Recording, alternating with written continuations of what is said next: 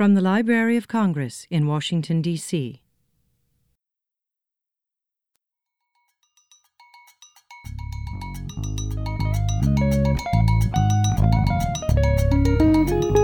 Hola, and welcome to another episode of La Biblioteca, the podcast series from the Hispanic Division at the Library of Congress. I am Talia Guzman Gonzalez, reference librarian in the Hispanic Reading Room, and I am here with my colleague Catalina Gomez, also a reference librarian. Hola, Catalina. Hola, Talia. Well, I'm thrilled to be here again and to talk today about Pablo Neruda, one of the poets that recorded for the Archive of Hispanic Literature on tape here at the library. Uh, Neruda recorded for this archive in 1966. The man we know as Pablo Neruda was born in 1904, and his name was Neftali Ricardo Reyes Basoalto. He adopted the pseudonym Pablo Neruda in 1920 and changed his name legally in 1946. He is the author of more than 50 books, most of them books of poetry, such as Veinte Poemas de Amor y una Canción Desesperada, Residencia en la Tierra, and Alturas de Machu Picchu. In 1971, Neruda was awarded the Nobel Prize for Literature. Other honors that he was awarded include the National Prize for Literature of Chile, the International Peace Prize, and the Stalin Peace Prize. From 1927 to 1944, Neruda was appointed Chilean consul to Burma, Singapore, Java, Buenos Aires, Barcelona, Madrid, and Mexico City. In 1945, he was elected senator as a member of the Communist Party, which was outlawed four years later. The poet sought exile in Mexico and later toured Europe and Asia. He returned to Santiago de Chile in 1952, where he continued to write until his death in 1973. And at one point during those travels, he made a stop in Washington, D.C., and came to the Library of Congress when he recorded for the archive. Uh, and to talk with us about that visit, we invited Mark Eisner who is the author of the forthcoming biography of Pablo Neruda, Neruda, the Poet's Calling, that will be published in 2018 by Ecco Press. Eisner is also producing a documentary on Neruda to be completed in 2018. And a shorter version of this documentary received the Latin American Studies Association Award of Merit in Film. Let's talk to Mark. Mark, it's great to have you here with us. It's great to be with you guys. Hi, Mark. Hello. Mm-hmm. Well, so you've been here in the Library of Congress for some time now. We we have the pleasure of seeing you, and you do research, extensive research on Pablo Neruda. Uh, for all the different projects that you have on him in um, the Hispanic Reading Room, right? And we would like for you to tell us about um, Neruda and more specifically about Neruda's visits to the United States. And I know you have um, some good information about his visits to the U.S. and to his visit to the Library of Congress in the 60s. So that would be wonderful if you could share some of that with us. Sure. Um, and want to thank you both for having me. And it's just been such a pleasure working at the library and with people like you. It really adds a human dimension that you don't get besides all the resources that it has here. So I've really appreciated everything. Um, in, in, terms of what you asked about his visits uh, to the library, the first time he was in the States was actually 1943 he was working as consul to Mexico, as Chilean consul serving in Mexico. Um, and Chile had just finally broken off with diplomatic ties to the Axis powers. And just after that, the State Department asked him to come to New York for some uh, cultural visits. Then he came down to um, D.C. This was already in 43, um, before he kind of became the poet that we know of as here in the States as being you know, one of the most popular poets. But the Washington Post referred to him um, again that year as the astounding Spanish poet of his day. The Attorney General brought him over to his house, um, and he was invited to the Library of Congress by Chief Librarian, which is what it was called at that time, the poet Archibald MacLeish, um, who had been picked by FDR to kind of push this progressive agenda, and that was one of the reasons that he chose Neruda. Um, there, he uh, one of the things that he did was sign one of the 500 copies existing in the world of España en el Corazón, which is this amazing essential book from the Spanish Civil War, which the library had at that time. Then skip 23 years or so. Uh, in 1966, he's invited by Arthur Miller to the International Pen Club, meeting in New York. At first, there was some trouble getting him a visa because he was at this point even more so a communist than he was in 43 when his uh, wasn't so much in the partido at that time. Um, there's a beautiful letter from Arthur Miller when they were having these problems and um, didn't seem like he was going to be able to get here. And Miller wrote him to him in Chile and said, um, "In short, try to come. This place is full of your friends, as you know. It's important you come. My wife speaks perfect Spanish, so that makes it more important. Your wife must come too. Here in the country, we have good friends, writers, dogs, cats, birds, trout, whiskey. oh, that's great. and I just I found that in the archives in um, in Chile, and uh, it just it kind of melted my heart. That's great. So, He knew of his love of nature. and And little- animals yeah, and all just whiskey and trout. it's like, and I mean, uh, they're two of my favorite writers together, and just imagining Mm-hmm. that it's been one of those pleasures of doing all this work. Is Mm-hmm. kind of the more personal thing behind just the books and the Mm-hmm. letters and the analysis and all that. Um, and then, uh, in terms of the personal stuff, uh, after he was in New York, he came down to D.C. Um, at first, he was at the IDB, the International Development Bank, um, where there was so many protests uh, by staff members, and uh, they had to the head of the IDB had to take a bullhorn and say, "We're moving this re- reading to the Mayflower Hotel." Because they couldn't do the reading at the Mayflower itself. Uh, I'm sorry, at the IDB itself. So it's kind of this impromptu reading, taking Neruda all the way over. And um, uh, then he comes to the library to do a reading, um, actually in that room right there, mm-hmm. which is mm-hmm. very cool. I wish we could have kind of un- done an impromptu mm-hmm. setup in that Yeah, old right studio. Right next to the studio, there was a smaller little space where they used to be take place before. Yes. yeah. Tell us a little bit about uh, your experience as a researcher, you know, using our collections to work on your project on Pablo Neruda. I remember meeting you maybe two years ago. Uh, I was in probably one of my first shifts as a reference librarian, and you came very excitedly to me, you know, trembling with this envelope in your hands, and you were like, "Look what I found!" And I'm like, "What did he find?" and you had two copies of this brittle, almost falling apart, uh, uh, two very small, thin books called Tentativa del Hombre Infinito from 1926. And apparently, these are copies, I mean, there are not that many copies of this book around the world by Pablo Neruda, and we had two in the same envelope at the library. And this was very exciting for you, and you conveyed that very clearly to me, and that made me very happy to be working here with this collection. So tell us about that. How was it? How did you find it? And what Um, other things have you found in our collection? Yeah, I mean, if I could go, I mean, that was the biggest, the, the most exciting, and uh, it's great that I was trembling. You were. there's, a- there's actually a Neruda memoir, or in his memoirs, about trembling with his first poem, and I'm not trying to compare everything with Neruda, but, um, and that I had that accent that you gave me there. Oh. But, um, but, um, no, what that was, I mean, it's just these excitements of, of you know all of us being into books and into libraries, and then you find these joyas, these joy, joy, jewels, um, kind of out of nowhere. And I um, have been with City Lights. Um, it's a project uh, I'm doing, or it's actually going to the printer soon, so I guess it's done. Um, uh, we're doing the first ever um, translation, book length, tran- book form translation of Tentativa de Hombre Infinito. It'll be called. It's called Venture of the Infinite Man. Is the translation. Um, my friend Jessica Powell um, is doing the, did the translation. I did the intro and kind of helped put everything together.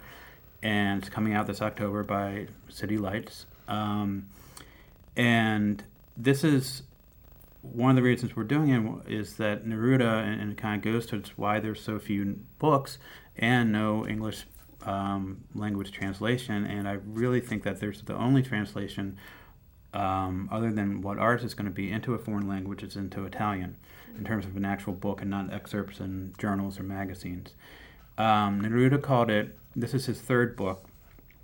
Um, Crepusculario came out in, I believe, 1921 or 1922 or so.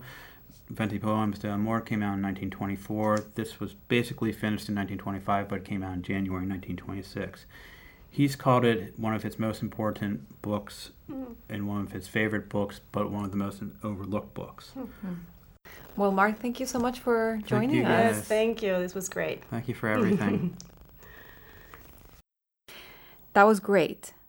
And now to talk about Pablo Neruda and his recording, we had a phone interview with the Chilean poet Marjorie Agosin.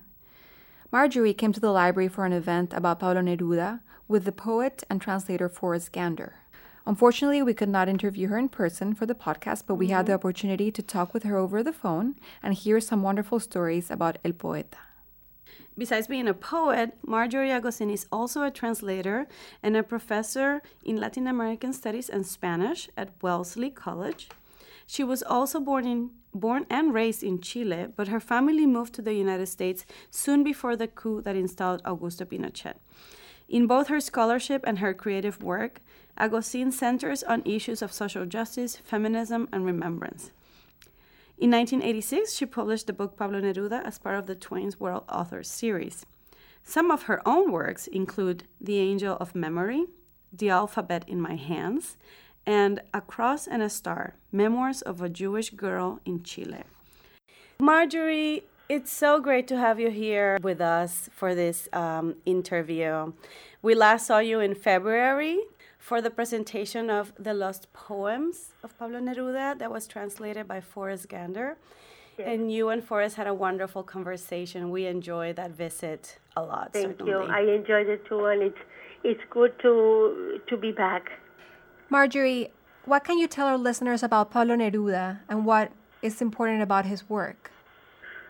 Well, this is a, a an incredible question, a, a question that requires abundance in my answers, but basically, I would just like to say that um, Pablo Neruda was a colossal lover of life, of objects, of history, of memory. And to read his poetry is really to, to read the history of the world, mm-hmm. the history of nature, the history of seashells, butterflies, the known and the unknown and this poet um, has this vast imagination that touches upon every living thing. So to read him um, is to almost engage with the beauty, the perplexity of our universe. And that's how I feel about reading him. Excellent. One thing that I remember from your visit was a story of a young Marjorie Agosin meeting El Poeta, Pablo Neruda. Yes. Could you tell us about that moment? Or? Yes, uh, I, as you know, Talia, I grew up in in Santiago, Chile, but uh, we also had a, a, little summer house very near Isla Negra in a little village called uh, El Quisco, and my greatest joy was to go with my mother walking from El Quisco to Isla Negra. It's almost about a almost an hour's walk because I was small and I walked slow and I used to always love to see a Pablo Neruda in, in the rocks, in the rocky coast of the Pacific Ocean, uh, totally entranced, looking at the sea with a poncho, a gray poncho, and he always had a notebook with a green pen. And I often approached him, said hello, and one day he wrote a poem, and he gave me a poem about a bell so that to me was a transformative a moment of my life uh, as a child and um, my future life as a poet. I didn't know then that I would become a poet, but I'm sure that encounter had a lot to do with my my vocation. Oh, that's amazing! That's an amazing that's story. Beautiful. Did you actually keep? Do you have the poem? Yes, I have it sure in the safe. It's very protected oh. uh, because he wrote it in a napkin. But the poem says do, something like, uh, "Te gusta la palabra campana y su sonido? Do you love the word bell and its sound?" Oh, wow. how beautiful! That's amazing. That is amazing. You chose uh, for today's recording. You uh, you chose an excerpt from Alturas de Machu Picchu which is one of the poems included in Canto General, General Song. Neruda recorded in this studio where we are, where you also recorded in February. Uh, he recorded on June 20th, 1966. And Canto General is a fantastic book, right? It's a massive book, and it attempts to be um, a history of the of our continent, right? A history of America Yes, from our yes. perspective. Yeah. Could you tell us a little bit about the book and about the excerpt that you chose for today? Yes. Well, like you said, Talia, I think that's one of the most um, extraordinary books of American literature. And when I say American, I also think of the North and the South. And I think that we finally, excuse me, we finally understand that uh, in order to understand poetry and history, we need to listen uh, to the imagination of the poet. And I say poetry and history because I believe that Canto General is the perfect alchemy of a historical vision of the Americas written in poetic verses. And I believe that what is so important about this book is that Pablo Neruda speaks about it from the perspective of its victims, of its original inhabitants. He really uh, honors the indigenous experience of the Americas, and he also speaks about their destruction um, from the conquistadores, the Spaniards, and history is like this. Uh, you have victims and victimizers, winners and losers. But what I love about Canto General that you actually feel the voices of the native inhabitants of the Americas. You you feel their hands working with clay. Uh, you feel you feel their their rhythms, their their en- en- enchanted language. And I think what is so masterful about this poem is the recovery of history from the point of view of those that lost. I love the passage uh, that begins with Sube a nacer conmigo, hermano, because it's it's it's a call for uh, joining uh, perhaps the new Americas, an America free, an America democratic, uh, an America without the conquistadores. So I believe that that to me is a very very moving passage that has also been put to song uh, by by many composers uh, throughout the world. Excellent. Well, now let's listen to Pablo Neruda reading from Alturas de Machu Picchu. Sube a nacer conmigo, hermano. Dame la mano desde la profunda zona de tu dolor diseminado. No volverás del fondo de las rocas, no volverás del tiempo subterráneo, no volverá tu voz endurecida, no volverán tus ojos taladrados. Mírame desde el fondo de la tierra, labrador, tejedor, pastor callado, domador de guanacos tutelares, albañil del andamio desafiado, aguador de las lágrimas andinas, joyero de los dedos machacados, agricultor temblando en la semilla, alfarero en tu greda derramado, traed a la copa de esta nueva vida vuestros viejos dolores enterrados. Mostradme vuestra sangre y vuestro surco, decidme, aquí fui castigado porque la joya no brilló, o la tierra no entregó a tiempo la piedra o el grano. Señaladme la piedra en que caísteis y la madera en que os crucificaron. Encendedme los viejos pedernales, las viejas lámparas, los látigos pegados a través de los siglos en las llagas y las hachas de brillo ensangrentado. Yo vengo a hablar por vuestra boca muerta.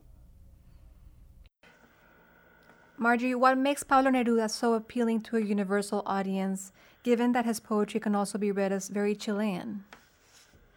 Uh, I, I like this question very much because I think the universal is the provincial. Uh, because everybody understands the feeling of a small town, the feeling of a Sunday afternoon, the wonder of a beautiful day by the sea. So Neruda is Chilean, but he also represents the world because he has the ability to express the ordinary life of people all over. He has um, a very candid approach to the everyday. He's also metaphysical, spiritual, highly complex. But I think the appeal is that we can all imagine uh, an ode to a tomato. We can all imagine the image of a of a tomato being almost the king of the salad.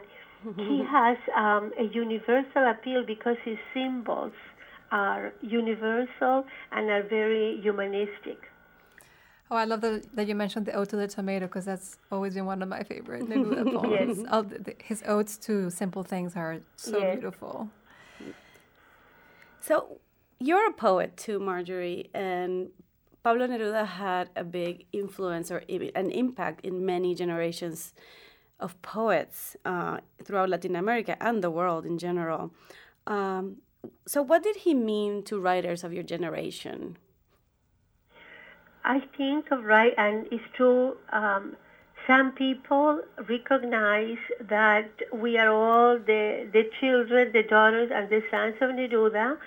Other generations younger than mine believe he shouldn't have existed, but it's the idea of the young child fighting his father. I believe that without Neruda, we wouldn't be the poets we are. So I think and feel that he is a fundamental influence in my generation and in the generation of, of newer writers who who wish he wouldn't write the way he does. So I'm referring, for example, uh, Roberto Bolaño uh, never praised Neruda, but praised Nicanor Parra. But I think Bolaño is of that generation that uh, prefer a poetry that is mostly based on the the dailiness without the beauty of aesthetic language. But for me, Neruda gave me sound, language, music, wonder, inanimate objects becoming alive. I think he gave me the world. And I always look at the world through his eyes, through his lenses. When I look at the sea, when I feel the wind, um, when I am in a place of mystery. So I am a poet because of him, and I will always be grateful. Um, and as you know, Talia, there is a lot of envy in the artistic world, whether mm-hmm. it's poetry, music, art. And like I said at the beginning of my interview, he is colossal. There's no mm-hmm. one like him. He's he is like Cervantes, Lope de Vega. He is a literary genius. Mm-hmm. And it's very hard to compete with his genius. But I'm grateful for what he gave us. Yeah, like him or not, everybody Exactly. knows who Like Pablo, him or Neru- not, who Pablo Neruda exactly. is. Mhm. Yes. There, yeah. Well, And speak, it's something that um, it's very difficult to pretend he doesn't exist Yes. because we have learned to write because of him. well, speaking of sound and musicality, uh, what can you get from Neruda uh, by by listening to him versus reading him? We have the great privilege of having this beautiful recording of his, Yeah. and is one of the most beautifully read, in my opinion. Um, so, what what can you get from from listening to Neruda's voice? And I, I want to commend you, and I hope that um, everyone will take the time to to read, to listen to Neruda, and enter the the recordings from the Library of Congress because I shared his voice and his readings with my students, and that was uh, an extraordinary experience for for young people. Neruda read like nobody else. He he had a very nasal tone very um, very melodic. Um, his voice somehow, I think it was from another world. It's not it's not a common voice. It's not a common sound. He read very slowly, and I think it's so important to read him because uh, nothing is more uh, joyous than to hear the poet read his own compositions, his own work. But I love his voice because of um, uh, his tone maybe it's very for some people maybe very monotonous in in the way that it sounds is always the same. It doesn't have many cadences. He doesn't raise his voice but i find that very beautiful. And i like his his nasal intonation that is unique. I also think to hear Gabriela Mistral is quite unique mm-hmm. uh, because she has the voice of a woman that was raised among peasants, among people that um, speak poetry rather than read it. There's the orality of her poetry. And I find that there's something of that too in Neruda, but his voice is filled with mystery, and I like how he pauses uh, in his poetry in places that perhaps uh, common readers would not. For some reason, it always always reminds me of the ocean when he's reading. I don't, yes, I don't yes, know if for him that was a image. subconscious thing, but or if it was a conscious thing. But it, I always feel like his his voice Mm-hmm. and the way he reads his poems, just like you know, like the waves Yeah. of the ocean. Uh, the, yes, and also, you know, all his childhood he wrote and lived in places that rain so much. So I think there's the image. There's always a, a feeling that he's thinking about water. That's a beautiful image. Um, Marjorie, some of our listeners may be first time readers of Pablo Neruda. Do you have any recommendations as to where they should start reading Neruda? Yes, that's a, a beautiful question, Talia. I would um, ask them to begin in two places. To begin reading his 20 love poems. Whether you are young, middle age, old, you will feel the beauty, the passion, the imagery of these incredible, um, incredible verses, so simple and so profound. And I would also invite the readers to begin reading the Book of Odes because uh, we live always, I think, mankind has lived in somber times, dark times. But when you begin to read the Odes, you somehow feel that the that life and the world becomes illuminated. So I would suggest that they begin first the love poems and then the odes. I really like those two recommendations of books, right? The 20 songs and the um, and the odes. Um, there's also that very or that more political angle, right, to Pablo Neruda's um, work, if I'm not mistaken. Could you talk a little bit about that? Yes, it's interesting, Talia, that you asked me this question because uh, what interests me in Neruda is his love poetry, his historical poetry, and the poetry of the everyday things. But I know that his most ardent critics and critics in a very negative way are very uh, condemning because he, he joined the Communist Party and condemn him because um, he wrote an ode uh, to Stalin, Oda a Stalingrado, and I, I also believe that uh, there, also believe that he was so engaged in social justice and that in a crazy way somehow believed that Stalin could be the answer for for the world's poor.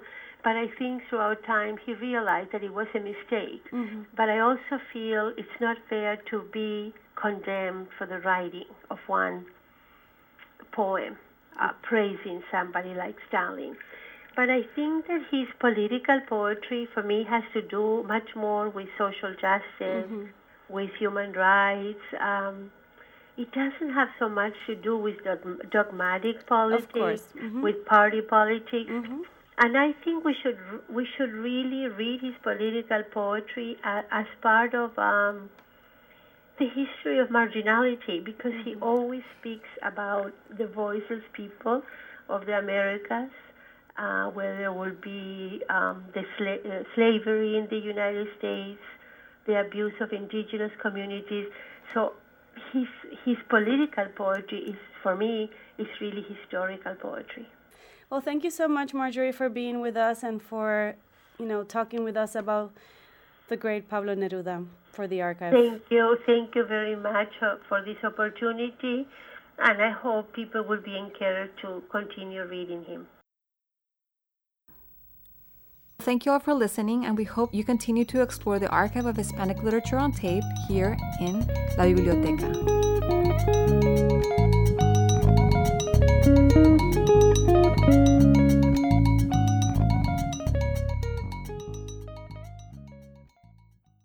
Thank you for tuning in. To listen to some of the recordings from the Archive of Hispanic Literature on tape, go to www.loc.gov.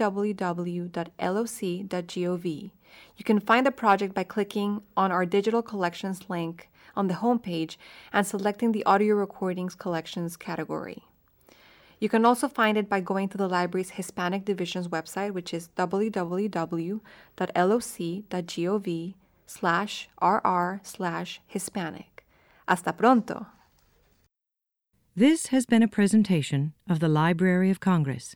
Visit us at loc.gov.